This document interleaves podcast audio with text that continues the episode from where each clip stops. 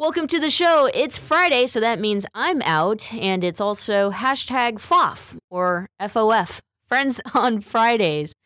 This Friday, we will broadcast John Zipperer's Week to Week show. The program today is brought to you by Pacific Fertility Center. When life needs a little encouragement, Pacific Fertility Center will be right by your side. Visit pacificfertilitycenter.com. And now here's Week to Week with John Zipperer. I'm John Zipperer, the host of the Commonwealth Club's Week to Week Politics program. You can find out more about Week to Week and all of the Commonwealth Club's many programs, including videos and audio, at commonwealthclub.org. Now let's join this week's program.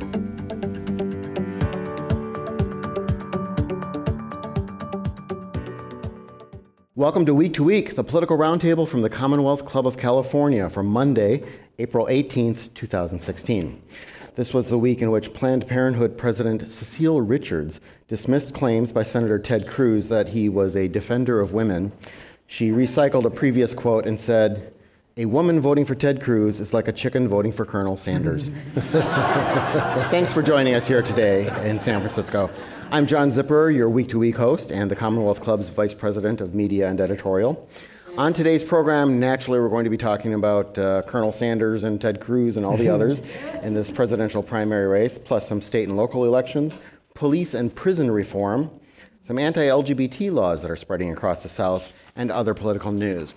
So um, I always like to point out that the Commonwealth Club includes folks of a wide variety of views. We're a nonpartisan organization, which doesn't mean no one has views here, it means everyone has views here, and they're all welcome. so any uh, views that are expressed up here, though, are those solely of the speakers and not of the Commonwealth Club. Let's meet our panelists for today. I'm going to start on the far end of the stage with uh, Dr. James Taylor. He's the Director of African American Studies, and he's a professor of political science at the University of San Francisco. He's not on Twitter yet, by the way. we, we convinced uh, Larry, Dr. Larry Gerston to yes, join Twitter, so you know we'll, we'll shame you into it soon. Next to him is Carla Marinucci. She's the political genius behind the Politico California Playbook. And she is on Twitter at C. Marinucci. And next to me is C.W. Nevius, Chuck Nevius. He's a columnist for the San Francisco Chronicle. He is also on Twitter at C.W. Nevius. Now, on to our roundtable. We're going to start in the most obvious place in the world, and that is the primary campaign. Um, this long national campaign isn't over yet. Um, it's going to be uh, heading here to California soon, which appropriately is the land of Hollywood and virtual reality. But before we get to California, of course, we've got a New York primary that takes place this week. And I want to throw this to Carla to get us started. What do you expect to happen tomorrow in both parties? It's well, I mean, this is going to be so fascinating because New York is is a big one. I mean, for Hillary Clinton, let's start with the Democrats first.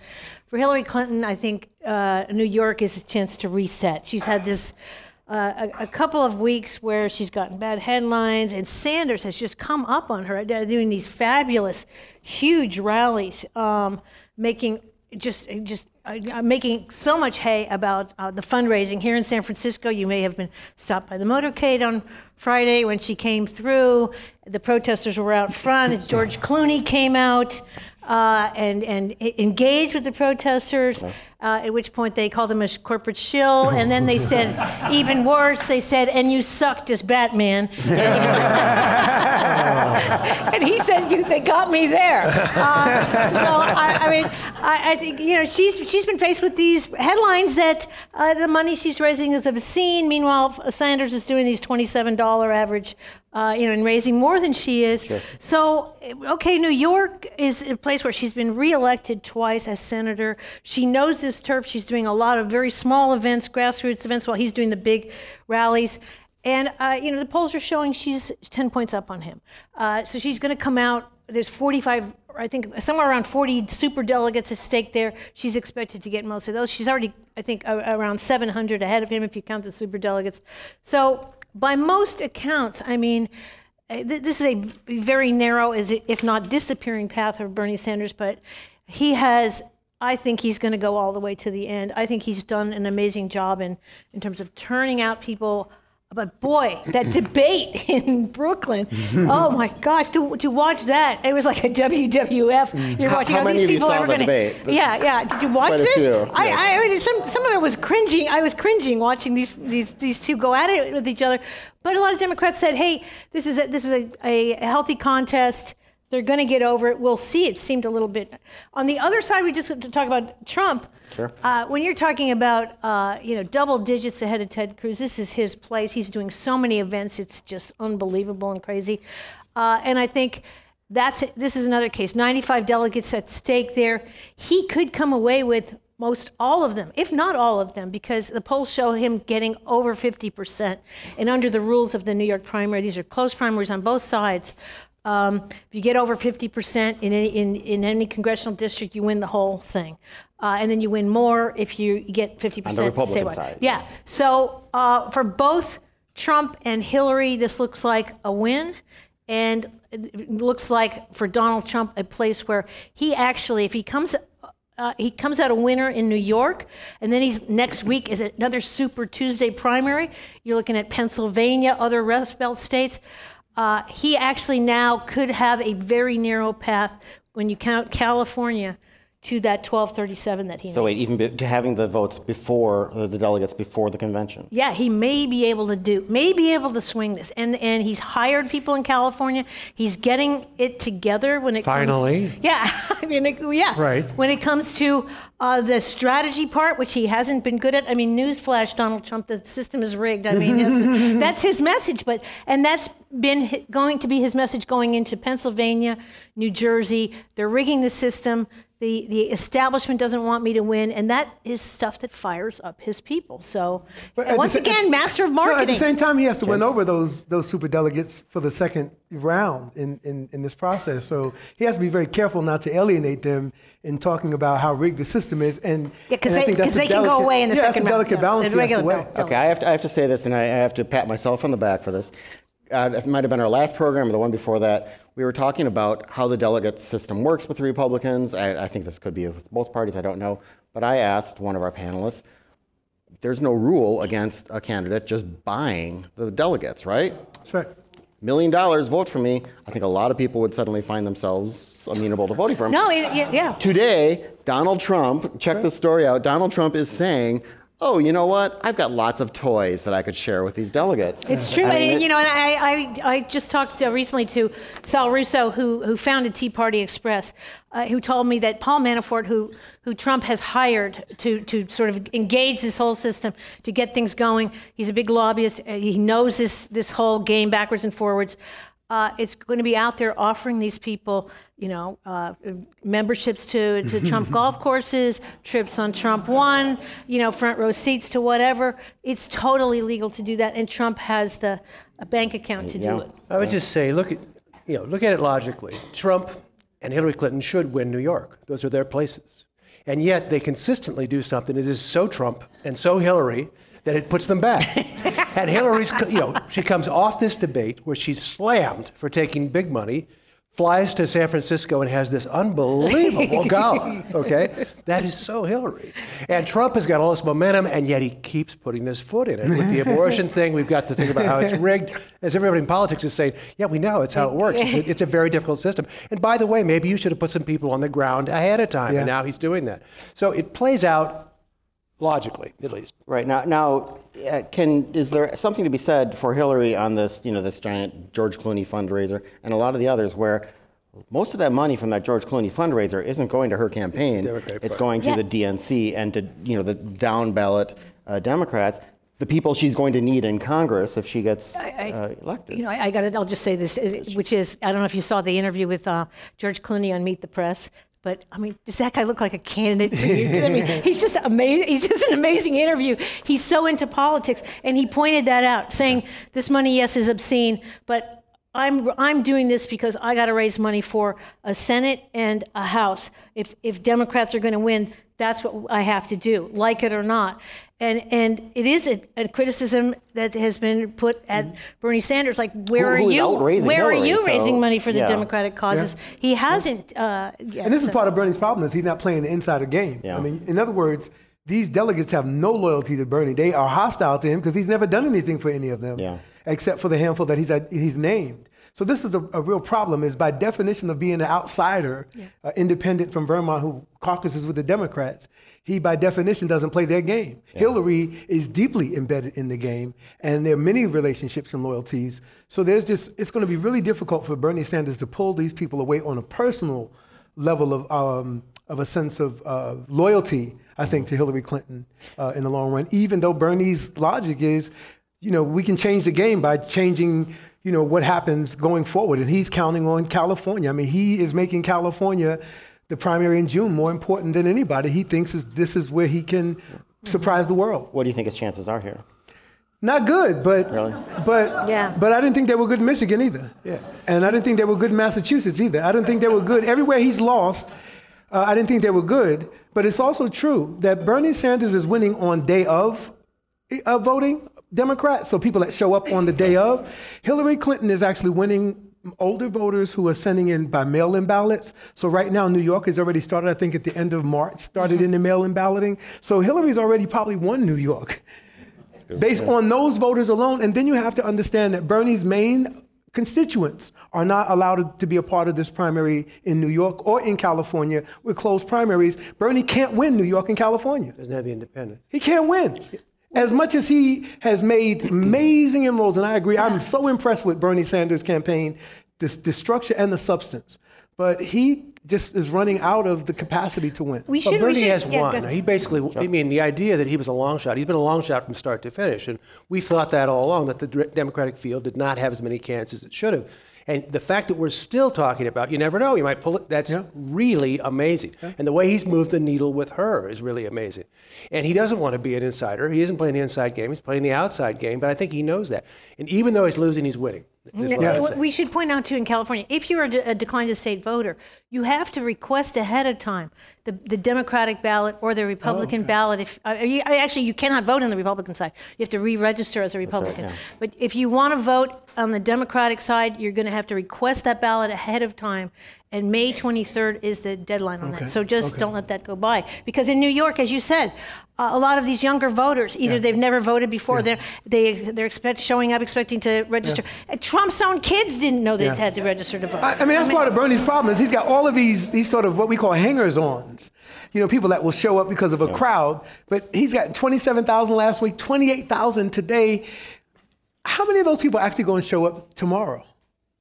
And that's that's the challenge that Bernie has is to get the 28,000 enthusiastic people to show up, not just show up to hear the speech, but show up where it counts, arguing and debating and caucusing or actual actual voting in the primary. And none of this would have happened if Hillary had been a more compelling candidate, which is what she's fighting, what she's fighting to do. Had been a what candidate? A more compelling candidate, I was trying to say. And that moment in the debate when Bernie Sanders challenged her again on the transcripts and she backed off and backed off and refused to hand the transcripts of the speeches she gave to Goldman Sachs. And David Brooks said the other day, you know, she has this, this uh, personal tick where she hangs on to something until it damages her the most, and then she hands it over. And that's what she's going to do with these transcripts, I'm sure. But that's, that's the thing that hasn't happened. It hasn't changed. As long as we've been sitting here telling these stories, is Hillary remains not a compelling, uh, not an emotional, not a visceral candidate, and Bernie Sanders is. He's all that stuff. Um, let's, I mean, this, it wasn't just in the debate that things kind of got testy. Um, there's been, you know, the surrogates, uh, you know, what was it, a month or two ago, we had on the Hillary Clinton side, uh, uh, Madeleine Albright and Gloria Steinem said things that, you know, basically you're, if you're a woman, you're not voting for Hillary, there's something Special wrong with place you. in hell. Yeah, special place in hell. Um, but actually, Madeleine says that about everybody. So that wasn't. But anyway, I mean, more recently now, we've had some of Bernie Sanders uh, surrogates. Uh, there was the the phrase uh, "corporate Democratic whores." Yes, that was Uh, yes. Tell and us about that. What, Uh, Dr. Paul Song, who was the uh, I believe the executive director of the Courage Campaign, Yeah. major I mean advocacy group here, and well known in California, uh, made a reference to corporate Democratic whores at, at one of the big Bernie. And you know, a lot of women would hold hold on a minute. Who, who are you talking about? He said he was talking about Congress in general. Uh, but the fact is, he resigned today from uh, the Courage campaign. Oh, he did? Uh, yeah, he did, and and he's a very big Democratic fundraiser too. A lot of Democrats who use him. Mike Honda is one of them in in Silicon Valley. He just recently did a big fundraiser. Uh, he's being called upon to return those donations. So this is where it's not just a candidate now who has to worry and, and be freaked out about the YouTube moment. It's the Yeah. all the surrogates involved. You know. Yeah, it's important, I think, to note also that I think today it came out that there's a national poll, which again, political Yeah. scientists don't pay these any attention, but a national poll that says that Bernie Sanders has become within the statistical margin of error, almost tied with Hillary Clinton. But again, it doesn't. It really means nothing. Especially since most of those states have already voted. Yeah, so right, right. Yeah. Yeah. And isn't this the year that we we started to feel like our polls are not that not that effective? Yeah. It doesn't Yeah. seem like these polls have well reflected what's going to happen. And I wonder if a lot of it isn't. Let's just throw a crazy idea, but maybe it's cell phones because you can't. You're ending up calling a lot of people on landlines, or maybe older voters. And so. We'll be back with more here on Friends on Fridays with John Zipperer of Commonwealth Club right You're after listening this. to the Progressive Voices channel on TuneIn. Please help us grow. Tell your friends to tune in to Progressive Voices. Find out more at progressivevoices.com. Babe, I think we're ready. We're really doing this. Yeah, I'm ready for our family. So where do we start? Starting a family is a team effort, and when life needs a little encouragement, Pacific Fertility Center will be right by your side. As a unified team of the best fertility specialists, guided by the highest ethical standards, Pacific Fertility Center provides patients with compassionate fertility care. Visit pacificfertilitycenter.com. This is a true story about two best friends who fell in love and moved across the country to the city by the bay. After many years of dating, Jen and Jacqueline are now planning their dream wedding. It's a big moment in everyone's life when you say I do, especially when you can make choices for your authentic life and your loved ones too. Congratulations, Jen and Jacqueline. Live your authentic life. A special message brought to you by Weatherford BMW. so forth. Maybe you're not getting a good picture, but I really have begun to doubt the polls. We saw that in 08 and 12 when Nate Silver came out, you know, on top because everybody else was wrong. And, and what we do is we go right back to the normal, and then we'll trust the same people that screwed up royally because we don't know whether Rasmussen is better than the Yeah. CBS Right, poll right. or you know. uh, You know, whatever the different you know entities are. So the rank and file pedestrian American doesn't know the difference between the best and the worst polling. So they're all over the place. And Speaking of worst and polls, what did you think about the polling that showed this was uh, national polls about what people thought about Donald Trump uh, as well as the other Republicans? But I mean, the numbers on Donald Trump were like north of 70% of people despised him. You know, I, I, I, I mean, and I'm not yeah. even saying that to make fun of him. I mean, that, those are staggering numbers. No, it's fascinating. And I think it, it, it sort of uh, reflects what, what his strategy has been in the past two weeks. He's been on his best behavior. He has not done a lot of crazy news conferences. You know, uh, he was supposed to come here to California and do a big news conference. He, he canceled that. He's been now getting the strategists together, and he's coming here next week from a news junkie like myself. I can't wait Yeah, to see yeah, this yeah, speech at the Burlingame Hyatt. You know, he he's and he, and once again he he showed what a marketing genius he is. I think because Kasich, uh, it's it's a Republican convention uh, three days next week. Uh, you've got Kasich speaking on Friday night. You've got Cruz speaking on Saturday. Uh, Donald Trump came in and is doing the first speech, He cuts in front of all of them and says, "I'm going to do Friday lunch." Which what does that mean? All the media, we Right, are going right, to be right, right. all Done over Friday. him like a cheap suit, and Right, uh, you know, writing about how what it means. He's going to get the lion's share of the attention Yeah. uh, in California, and um, you know these polls about uh, his his high negatives. It, it's so interesting because it doesn't stop people from coming out. They they turn out for him, and this is where Democrats, I think, have to But see, I just think these people who are showing up in these crowds for both Bernie and Trump are just not going to show up when it matters. I just think that they, they're exercising whatever it is they want to express now, and instead of when they need to, uh, which is when these count. And I- um, I- and I think that's a problem. Is young people don't vote. You can look at at from the moment when young people were given the right to vote in the 1970s They've been, there's been basically the original jump around the Nixon election or the Ford election, should I say more accurately, and then it's flatlined for the last 40 years. I don't know. I took Eugene, There's not been I this. Took, there- oh, I oh, took let me Eugene just say this real quick. all the there way. was not this. say that again. I missed it. I missed it. I said I took Eugene McCarthy all the way. when I got a Right. chance to vote. But you know, with Obama, the, perce- the perception was Obama or Rand Paul. There's this amazing youth Right. effect. Obama's effect was flatlined like everyone else's of the past 40 years. So young people get all excited. They get behind Rand Paul. They get behind his dad. They get behind Obama. They'll get behind Ross Perot. They get behind John Anderson in 1976. They'll get behind anything that's new Yeah. because of what's so unattractive about what we have. And then they realize after they pull off the lid on Obama, it's the same. They pull off the lid on Ron Paul. It's very different, but you know, too different. I was going to keep on going, but I would have run out of gas. Stop there. Well, last week I was speaking with one of the advisors for uh, Bernie Sanders, and she was talking about how, uh, exactly about you know bringing in all these new voters and you know keeping them engaged, and how that's you know the, there will not be the two year later dr- collapse like we had where you know the Tea Party came in and, and took Congress and such. And I said, well, that kind of sounds exactly like what we heard from the Obama folks in 2008, and of course, Yeah. it didn't happen. Um, But it's a little like San Francisco politics. If you go to City Hall on some of these issues, and somebody musters 300 people for public comment, you think, "Holy cow! this is a movement here. The thing, this thing is mo- this is going to happen." I mean, and then we we have a vote and it gets gobsmacked. So I mean, you think, "What the heck's the deal?" And I do think Trump is starting to wear on people. I, I don't know if you saw Dick Cavett called him uh, Trumpo, the incredibly unfunny Marx brother. So I think. I think we're starting to see a little, a little backsliding on that. And we're, and we're starting to see other reporting on him uh, that, that has more personal tone. The Boston Globe over the weekend did a did a, a real look at sort of bachelor Trump back in the 80s. And uh, it was like, this is not a pretty story. The picture is, is him, uh, you know, Mr. High Flying, surrounded by like all the beauties of the pageant with like cleavage all over Yeah, the place. yeah. And it's like not not a presidential looking. Right, right. And, and that is just, to me, the beginning of those kind of stories you're going to see. And I think there's a cumulative effect that you can just sort of feel the impact. Um, Trump is not hot right now, and I think that happened in September. We forget from September till November until I think it was San Bernardino or Paris, whichever happened 1st mm-hmm. Donald Trump had flatlined for two months straight. And Ben Carson o- overtook him for September, October, most of November, and then he crashed predictably in December. And I've been saying the whole time he's going to crash by December. And my only reference is what happened to the other black guy who ran the previous time, Herman Cain. He crashed in December. That was the basis of my intel. Was the brother didn't make it before this one didn't make it. So I just that was easy to predict.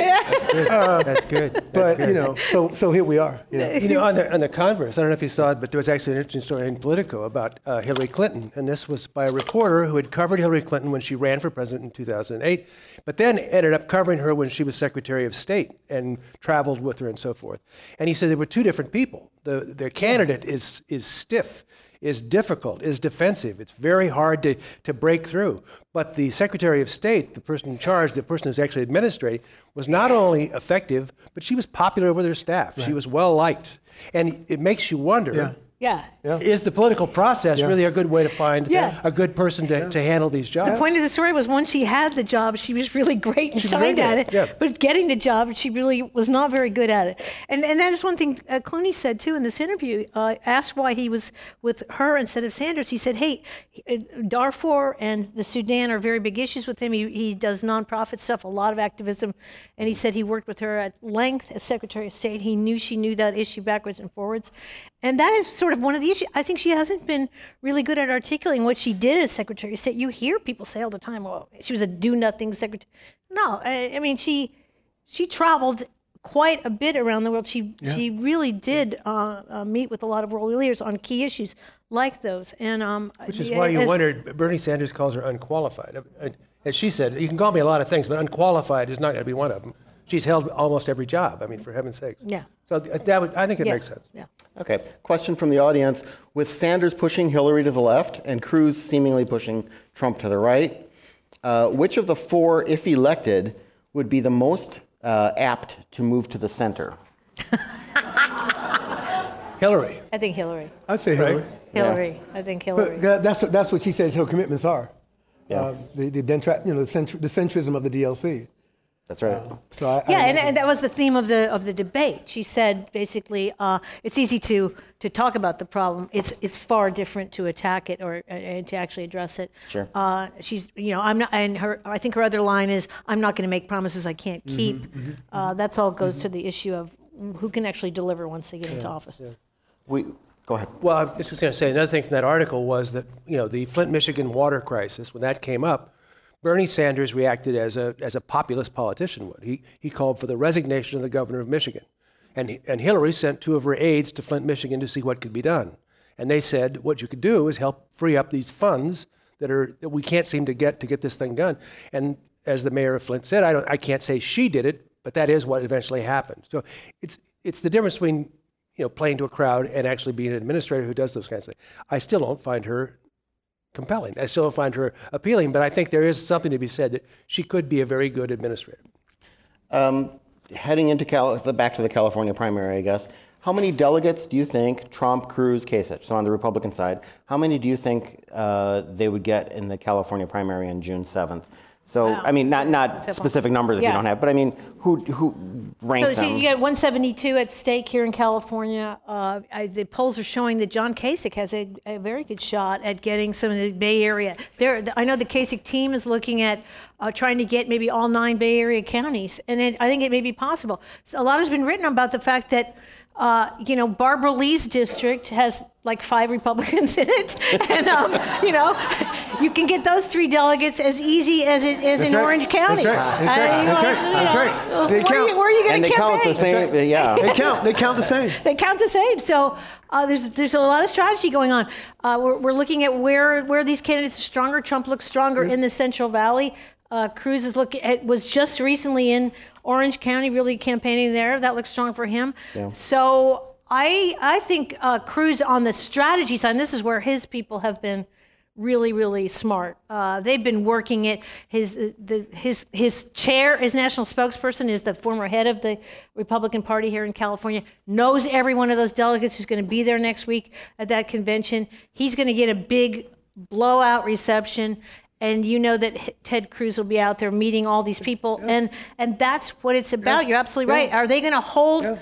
Are they going to hold for Donald Trump going into the second ballot at that convention? And most of the feeling is, you know, he's going to lose most of them. He's right. got to win on the first ballot, right. or he, That's or right. It's agree. over. You can get the ball up to the one yard line in football. If you don't get it over the line right. and get that 1247, it's wide it- open. Yeah, it's wide open. And, Sports- and apparently, analogy, very good. Kasich, Yeah. Kasich and um, Cruz are banking on this negative uh, strategy of just denying Trump the actual numbers, and so they're not trying to gain anything except to keep it To- to from get it to a second ballot. So they're actually in a campaign against Trump in mathematically, and it's going to take whoever has this, you know, the the the the policy wonk types, the math, you know, the math heads around who can help figure out mathematically what it will take to deprive Donald Trump.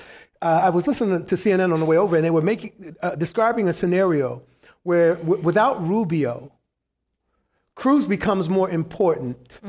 Kasich becomes very important outside in the West Coast. Kasich needs to win in places where Cruz just cannot win, to, because Cruz is trying to stop Trump. He can't in certain places with his Texas evangelical conservatism, Right. and so he needs Kasich to win in those places where he can't appeal for the same purpose. So he temporarily needs Kasich right now to help him win where he can't win, or help Trump not win where he can't win. Uh, if that makes sense. So again, they're conspiring against Trump, trying to prevent him from gaining points by taking points back from Mo- him. mo- go you know ahead. what's interesting about Kasich is the national polls are showing him Yeah. the only one they could beat Hillary. who could beat Hillary. Yeah. And yet he's struggling in his own party. But too. that is my question, and that would be my question to the two of you. Is I okay? I get the fact that we're trying to keep it from a first first ballot nomination, but what does happen with the second? I mean, I never thought we'd say the words of the. Uh, the reasonable alternative, Ted Cruz. I mean, is that, is that really what we're going to say? I mean, is he the is, is he the, the prohibitive favorite on a second ballot, and is, is it really going to be chaos? Yeah, I'm not good at analogies, but I'm sure there's a good one that talks about the choice between poison and a gun. Oh yeah, yeah, yeah. something, something like that. There are plenty of them out there. You was all know better than I do. wasn't it? What- Yeah. Whatever two, whatever two bad choices you can, equally bad choices you can come up with, is what the Republicans are facing. Uh, unfortunately for them, uh, you know, going forward in this in this campaign. But they have right there waiting for them somebody who I think can win moderate, who can win independent, who can win liberal votes, and that's John Kasich. And, and that's what Kasich strategy is. And he's got, you know, Arnold Schwarzenegger. He's got Yeah. Steve Poizner, former insurance commissioner. He's got some some big Republican names. And I think you're going to see. Uh, there's a lot of We'll be back with more here on Friends on Fridays with John Zipperer of Commonwealth Club right after this. Hi, I'm Chuck Spence. I'm the owner of the Maui Sunseeker LGBT Resort, and I'm also vice president of Maui Pride. It's not just the only LGBT resort in Maui, it's the only LGBT resort in all of Hawaii, which is really kind of amazing. Maui Sunseeker actually started years and years before I even got involved. I came along as one of the owners a little bit later in, in life. I came to Maui back in 1978 and absolutely loved the island. I fe- fell in love and I thought, this is where I want to live, this is where I want to be. And so from 1978 until 2008, I finally came alive with the dream and bought the Maui Sunseeker because I realized that this would be the next step in my life. And um, thought that this would be an ideal situation because I could do something that, that was my own business rather than making money for other people it's important to have a place where you know you can feel comfortable about yourself you can feel loved and you can feel welcome by everybody. And i think that that's the ambiance that we try to create. And, and that's the message that, that we try to deliver in all of our ads and trying to bring people to maui is that you know we're not just an experience on maui we're an experience of maui. When you think back years ago how closeted we used to be and you think about how suppressed we were back then to how open and accepting we are now. And, and it's, it's a good progression for society. It's good that people are, are not just you know, tolerating, but appreciating diversity. And that's the message, is that we really need to make sure that, that people appreciate diversity. I think that whoever you are, follow your passion. Follow what you believe in. Follow whether it leads you down the path of art or whether it leads you down a path of business or you know some other aspect of internet creativity um, follow that and, and just be passionate about what you do Spotlight on Success and Achievement is brought to you by Wells Fargo. Together, we'll go far. Well-known Republicans in the state's been written about who are saying there is no way I'm going to vote for Donald Trump. I mean, when you talk about people like George Shultz, we haven't heard from him yet, or some of these, some of these really, elders. yes, elder statesmen of the party. Uh, they're going to be asked this, and who are they going to cast the vote That's a good for? question. I mean, George Shultz was attacked in one of the debates, wasn't it, in the Republican debate? And, I, and I, it was one of those kind of jaw-dropping moments. It's like, if the Republican candidates are attacking, you know, one of their major elder statesmen, um, Yeah, and we talked about it last time how Shultz was front and center the day Yeah. you know Hillary that's right. gave her big foreign policy And that's speech what- at yeah, Stanford. No, that's what they're going to need more than anybody to help repair the Republican Party is the is the elder statespersons. I mean, unfortunately, Nancy Reagan is gone, but they need those kinds of high-profile people to say, okay, we've been through this, we've done this before. Let's come back together. Let's land this thing well, and let's compete and unite. And so, uh, does it make more sense maybe for those elder states people to actually be staying out of it rather than getting muddied up right now because all the momentum is with the, the extremes Yeah, I- and I- so that they can play a role? Being elders, I think their, their job is to sort of Yeah. sit back and wait and see how Yeah, this plays out, and then happen. exercise wisdom that the rest of us say, okay, now somebody reasonable is speaking about this Yeah. process. That's when they can be the parent and say, I Bec- told you. Because the Democrats already have it built in in Barack Obama as president. Yeah. They have it built in. Right. The Republicans don't have an, an, an equivalent to Barack Obama right now. George Bush is not it in terms of the Mm-hmm, electorate. So they, you know, they don't really have uh, George Bush. The father might be. I'm just trying to think of different people. and a lot of their sort of elder statesmen are saying they're not going to go to even to the convention. I mean, Yeah. this is going to be fascinating to watch. I mean, I mean, and, and, yet, and yet, there's something in me as a political scientist that thinks that this is such a wonderful thing. In general, that this system needs a, a good shaking up that Bernie and uh, Trump represent. But of course, the, the fear is we don't know where it lands and how it lands, so the unknown leads you a little bit afraid of it. But we do need this kind of disruption of the system because it has gotten so vulgarly corrupt. in terms of the, you know the money aspect, the, the, the Citizens United aspect that Bernie and others are campaigning against. Um, you know, it, it's it's sort of, sort of the reasonable you know person uh, in the American electorate um, has to be alienated from the money in this process right now because it's sort of going in places we don't really feel like we can still control as democratic citizens. When And you like that, though, see, when you like that, we call that rooting for the story, James. That's we like to have a good story. That's what we want to do. But when we move from this moment of the circus of the delegates of the system to the actual voters in, in, in the United States, now I go back to my, my idea about the about the polling. Is Kasich really a better alternative for the Republicans than Hillary Clinton than than anybody else to defeat Hillary Clinton? And I don't think we know that. And we've had this confusing, long mud wrestling match. You know, and, and talking about the elder statesman. you know what they say about the mud wrestling matches? You know, we're getting a mud, mud wrestling match with a pig because you both get muddy and the pig likes it. So those, those two candidates are perfectly happy to do that. You want to get involved in that or not. But is there any chance that Ryan would come back out of the. No, of the no, he, he's already said n- no way. Well, but but the he's fact is, said it before, yeah, you know. yeah, that's true. But I, I think he. I think he means it. I think the the, the Kasich strategy is a is a hail mary pass, just and, and and it could happen. I think. I mean, And, and you th- because the delegates will get to the convention and say, let's go with the guy who won one state. yes, At least we know we'll get right. Ohio. And see, and, and see, that's another problem. Again, I I explained this last time. There's a rule of eight where each candidate, in order to be considered in the open brokered uh, convention, you have to win eight states. right. And But that Kasich rule could change. Ka- They could Kasich change has that not won one. Now, if they throw those rules out on the floor, that's They- different. yeah. But right now, Kasich is not qualified.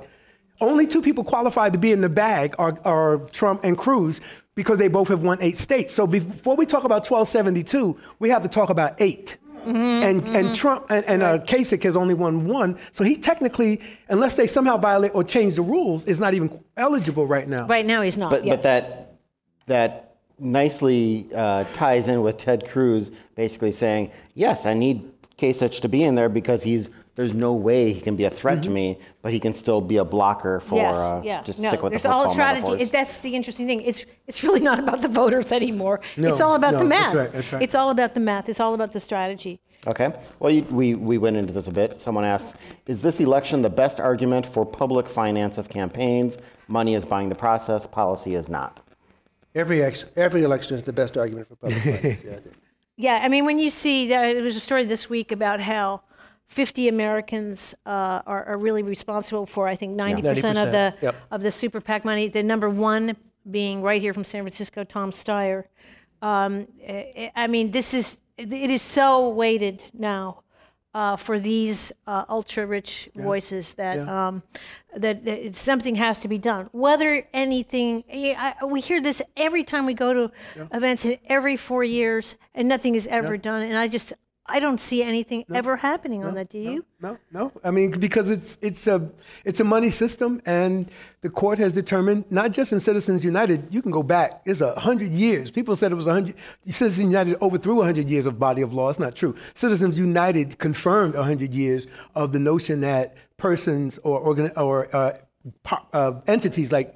Uh, you know, government agencies or corporations, excuse me, is what I'm struggling with. Corporations are actually persons. Mm-hmm. And that, that goes back to the 14th Amendment that was aimed around giving personhood to the Africans who had not been considered such. And what came out of that immediately is a group of cases called the slaughterhouse cases in Louisiana that gave pref- you know, the equal protection under the 14th Amendment to capital, to property, not to people. So this is not, Citizens United is not unprecedented, is my point. Citizens United is consistent with 100 years of American law that sees property and money as an articulation of a political preference and will. It's, it's opinion. You want, you have a political voice. And, if- and if you were blessed with more money, that, you know, more power to you.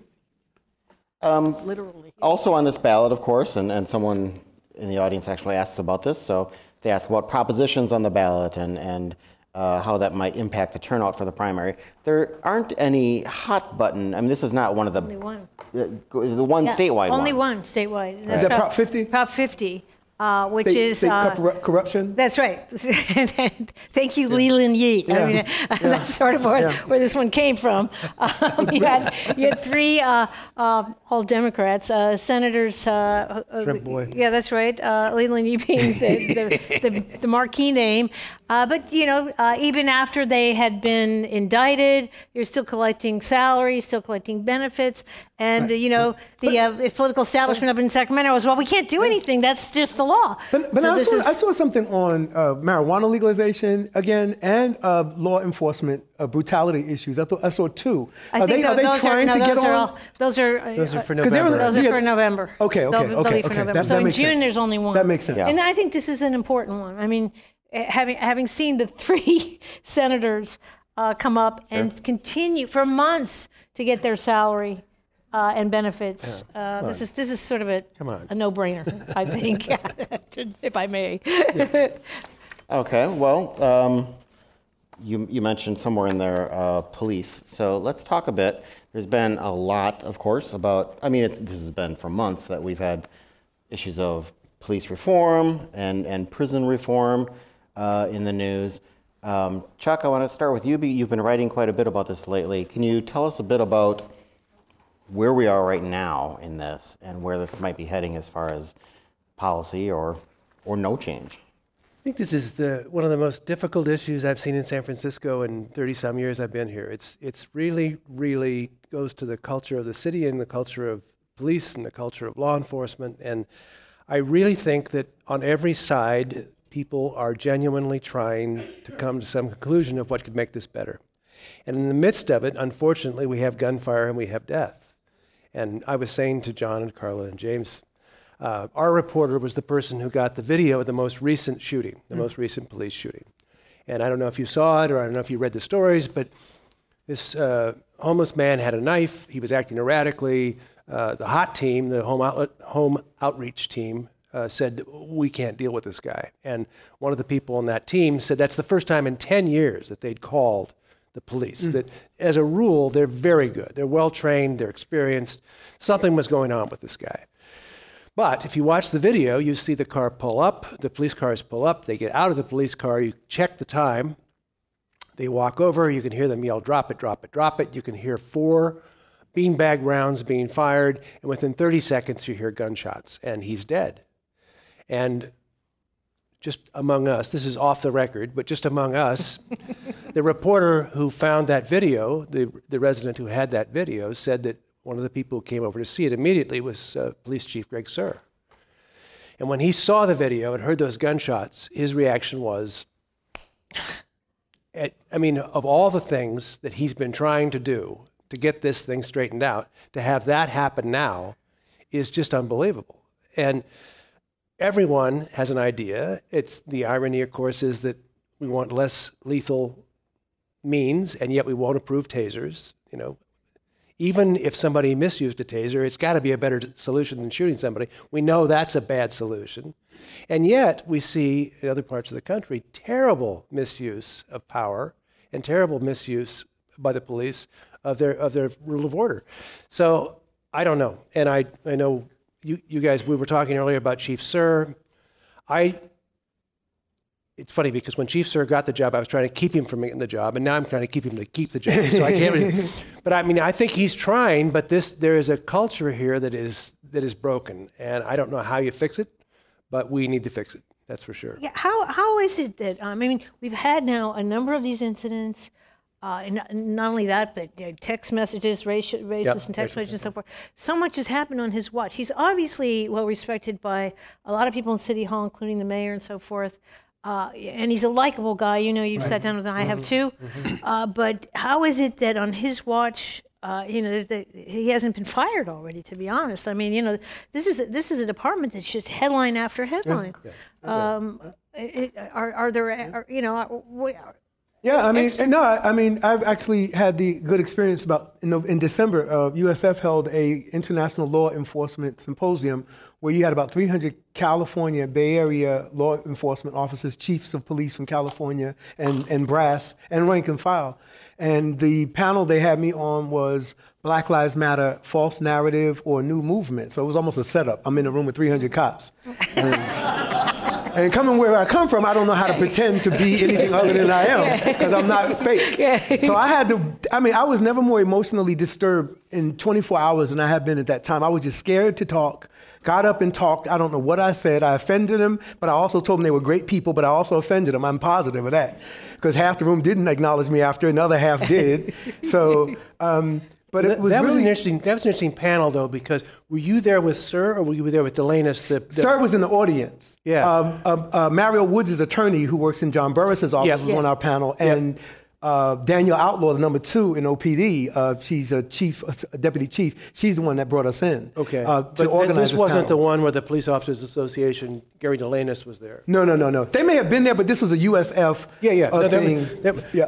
Suhr was very upset about that because he came out in the morning and he thought he had made a lot of good points. And I mean, his the text messages he said that's un, he said that all along. It's unacceptable. We got to get rid of these guys. They got to be out. They're out right now. That's it. As soon as I heard about it, that's it. When they had the Mario Woods thing, he wanted to start. He started uh, uh, use of force. He did a lot of those different kinds of things. He felt he'd gone to that USF thing and made a, a lot of good points. In the afternoon, the Police Officers Association came back and did what they always do, which is don't you tell me our officers are wrong. These people have a diff- Wow. which they do. They have a Yeah, difficult job. yeah. But I know for a fact that there was nothing We'll be back with more here on Friends on Fridays with John Zipperer of Commonwealth Club right after this. When asked, 90% of seniors say they want to remain in their own homes as they age. Hello, I'm Charles Symes, owner of Allegra Home Care. Our caregivers have been serving seniors and the aging community for over 20 years. Allegra Home Care is the only Bay Area home care agency that is LGTB certified. Helping LGTB seniors stay at home is our passion. Please visit us at www.alegrecare.com. Allegra Home Care, serving your community. You're listening to the Progressive Voices channel on TuneIn. Please help us grow. Tell your friends to tune in to Progressive Voices. Find out more at progressivevoices.com. I would have shot him the same way. I would have shot him. And then he was mentioning, you know, Cleveland. I mentioned Tamir Rice in the same sentence, and he said, "Which one is that?" And I'm just like, "Oh no, no, no! Mm-hmm. You know who? You know, you said Mario Woods is, you know, deserved his bullets, but you don't even know who Tamir Rice is. Who's the little boy in Cleveland that was shot playing with the toy gun in the park? You know, A- at least be aware of his name if you're going to take a position like that. If, you know, to show that you're at least sensitive where you think a person might be innocent, but it seems almost like, like you said, the cultural issue. It's almost like my wife is in law enforcement, just so you know, and she was in the audience that day. And when I got finished, honestly, I was afraid for myself, and I still am a little bit because I said some things that were offensive, um, like black people don't riot over innocent people being shot. And that's why I know Michael Brown was probably not a criminal and a thug like he's been projected to be. How do I know? Because I lived in the ghetto. I lived in the neighborhood. I know how the neighborhood works. I know the people in the neighborhood know who the criminals in their community are, just like you do. or don't.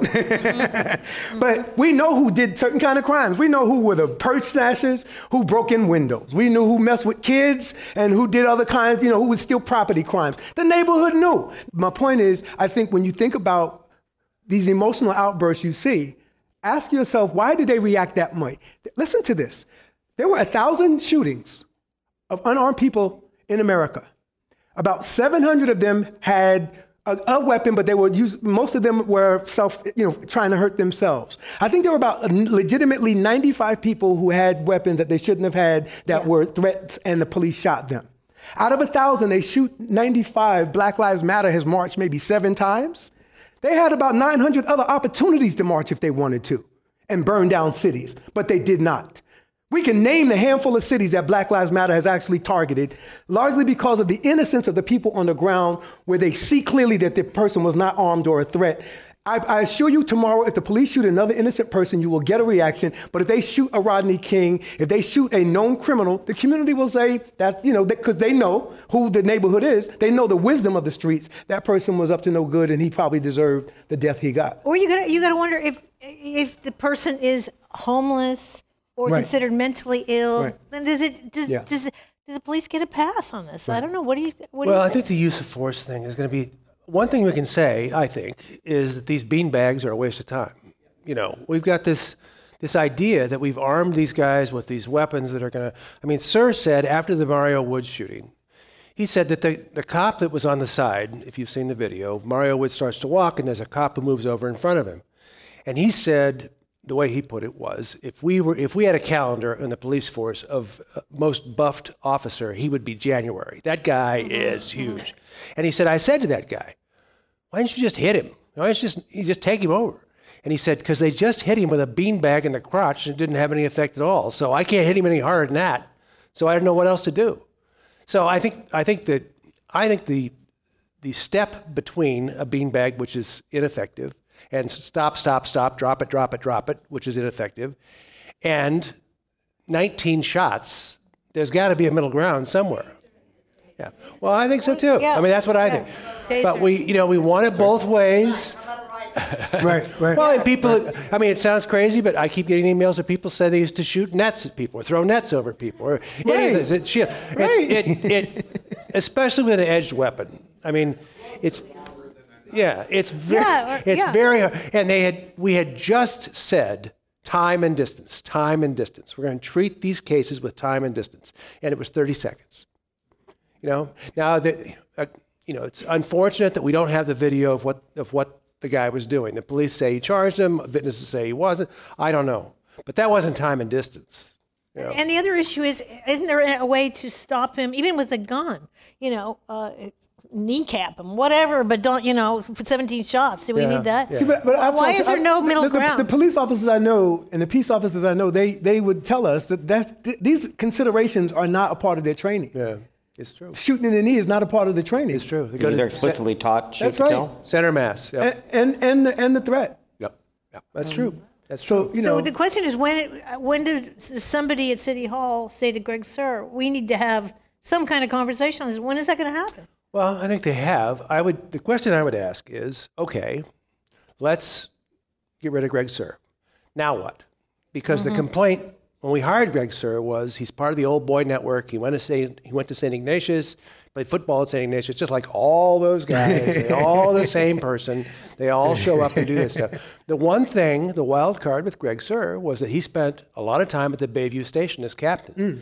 and was extremely popular out there, really well liked, and they felt like, and he feels like he can reach those people. But it, tell me you're not going to bring somebody in from out of San Francisco. I mean, bring somebody in from Cincinnati and say, real quick, get up to speed here. It's kind of a confusing city, but you'll, you'll figure it out as we go. I don't think so. Yeah. So then you're going to bring somebody up through the ranks, and who's going to be happy with that? So, I mean, I don't think he's, I don't think he's saying that, as Gary Delagnes is, and the Police Officers Association is saying there's nothing wrong with what we did. I, I think he's not saying that. But I don't know if he's going to be able to get his arms around it, and he may not survive. So that, that maybe that's the maybe that's the sad fact mm-hmm. of the matter. Why, why not bring in? I mean, L.A., New York, they brought in some high-profile, you know, police commissioners or chiefs or whatever they're, they're called in those yeah, areas. even Oakland brought in Bratton, right? If I'm That's right. mistaken. Well, if you could bring in Bratton, that'd be great. But I mean, that's the question: is can you bring in someone that really has a a, a new vision, and by the way, can interact with a police commissioner that's going to yell at you about we need to use less use of force, less use of force, but you can't have tasers. You know, I mean, that's it's very difficult to figure that out. How is how exactly? What are the dynamics of that? We, we, we've got to move along. I do want to get one more topic.